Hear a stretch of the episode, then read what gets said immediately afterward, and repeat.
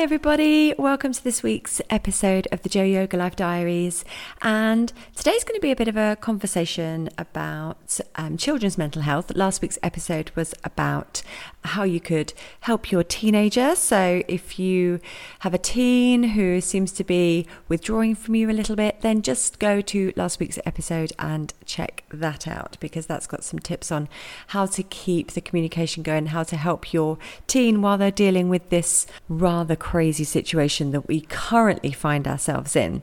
And this week is Children's Mental Health Week. So, my job, um, apart from as a yoga teacher with incredible spiritual women and guiding them through their spiritual journey. I also spend many of my days in schools and working with children and teaching them yoga and mindfulness and supporting schools and teachers as well in delivering this method and um, this general health practice.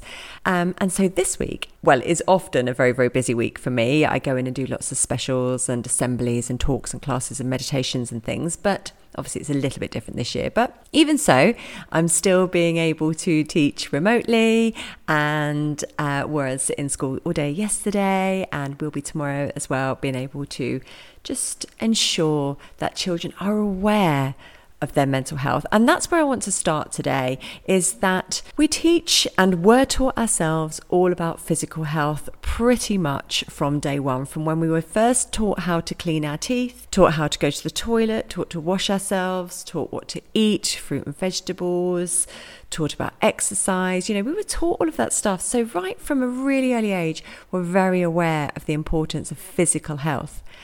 However, mental health is not something that was ever really touched on. This is why I think this is amazing now that we it is so much at the forefront and we are talking about it so much more. And to children, it doesn't matter how young they are, they need to know that their breath is within their power, that they can think about things that make them happy and make them smile.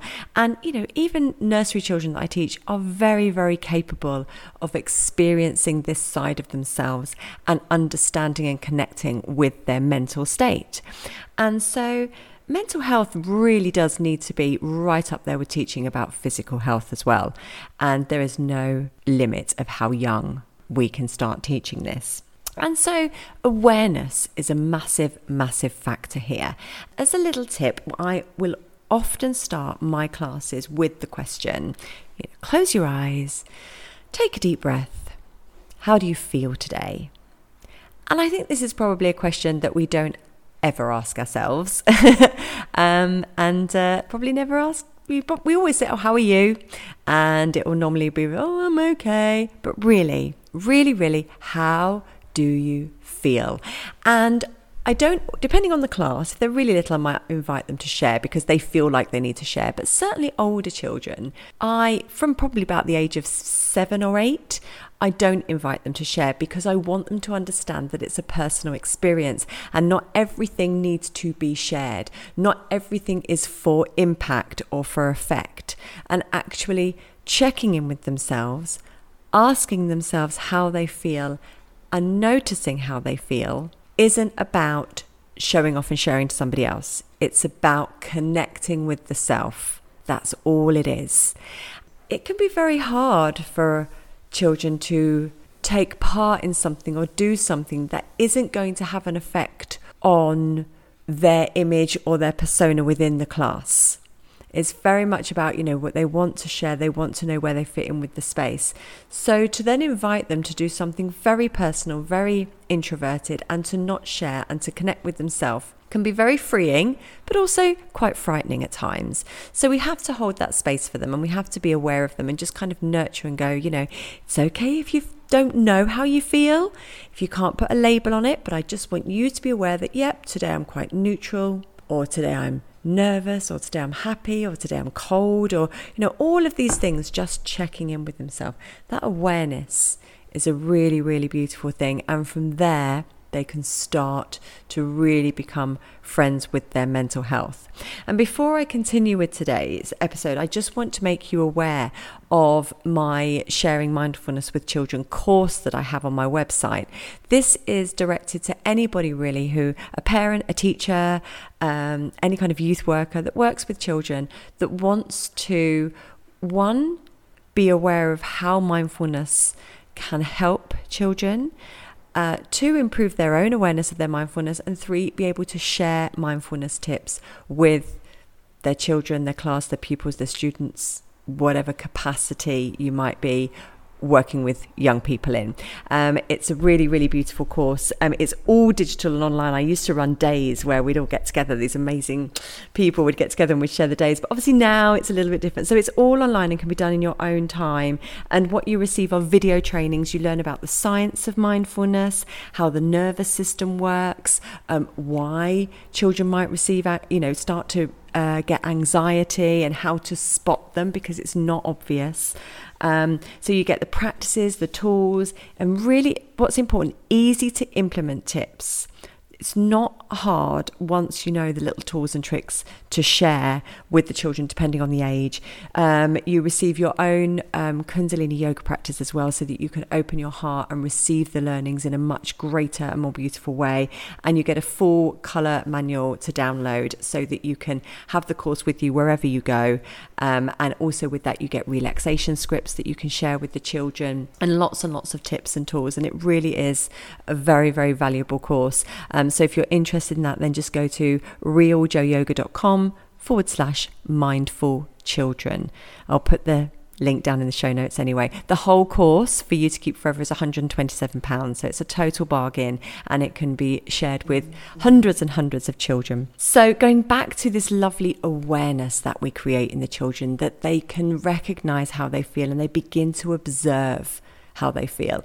And once you've asked them that question and they've kind of tuned in and know how they feel, then we start to go, right, how do you feel physically? And that's easier for them to understand. That's easier for them to answer properly. How do they feel physically? And then how do you feel emotionally? So they are, they are then creating a difference between their physical body and their emotional stroke mental body it's very beautiful when you watch them and I watch their faces while they're thinking of these answers and you can see the faces change and it really is a beautiful thing. And so I then sometimes ask them what makes them happy. And what was very interesting in some of my classes this week was that a lot of the stuff that came up were wonderful things. It was pets, friends, playing with mum and dad, um, going to the beach, lots and lots of things. YouTube, gaming, social media, that sort of stuff came up as well. But everything everything was outside of the person. Everything was an influence from outside, and this is nobody's fault and this is not wrong because there is nothing wrong with deciding to sit down and binge watch some trash telly. However, if we did that every day, all day, that wouldn't be great. The same as it does not, it's no harm to have a sweet every now and then. But if we ate sweets every single day, that's when the problems start. So I was then guiding the children into finding the happiness within them. So then I we started to do some practice. So we did some breath practice. We did the 5 3 breath, which is where you breathe in for 5, hold it for 3, breathe out for 5, hold it out for 3. We did a few of those, a few of those little practices. Then we did a bit of a dance around, a bit of movement to some fun music. Then came into mountain pose and stood really tall. And then I checked in with them again. How do you feel? How do you feel physically? How do you feel emotionally? And has anything changed? All of them had experienced a change, a lift a mood lift because they'd really connected with their body and they'd shut out everything from outside. They'd shut out, you know, other things things that make them happy from outside. They just stood in the same space and I said, "You haven't moved. Uh, you haven't actually physically moved spot. We've done some movement, but nothing else around you in your outside experience has changed, and you have changed how you feel." So it's really empowering them when they learn that actually they already have the tools inside of them to make them feel better, to make them feel happier, maybe to make them feel a little bit out of breath. But all of them had, you know, different little movement tools. So when we did the dance around, you know, some of the, I, it was a free space, so they could dance and move if they wanted to, or they could run on the spot, or they could do some burpees, or they could, you know, they could do whatever they wanted, and all of them experienced a positive change. And I think that's really wonderful don't you? How making children aware of their mental health and being able to make a difference to their mental health can be done in as little as five, four or five minutes. Really, really love that. Um, and so, again, if you want to put these practice, these uh, things into practice, then obviously they're there for you to do. Please let me know how it goes. And if you want to dive deeper into the subject of sharing mindfulness with your children, then go to realjoyoga.com forward slash mindful children. That's R E A L J O Y O G A dot com forward slash M I N D F U L C H I L D R E N and check out the course. And then it's just, it happens in front of your eyes. It's the most beautiful thing to watch children connect with their mental health and be empowered to know that ultimately they can manage it in a way that is healthy and safe for them to do so. I really hope you enjoyed this episode. Please share it, and um, I will see you next time. Thank you so much for listening today. If anything resonated or you feel inspired to, please share, as that is how we spread the healing. To learn more about me, my teachings, or any of the Jo Yoga programs, go to www.joeyogauk.co.uk and I'll see you next time. Bye.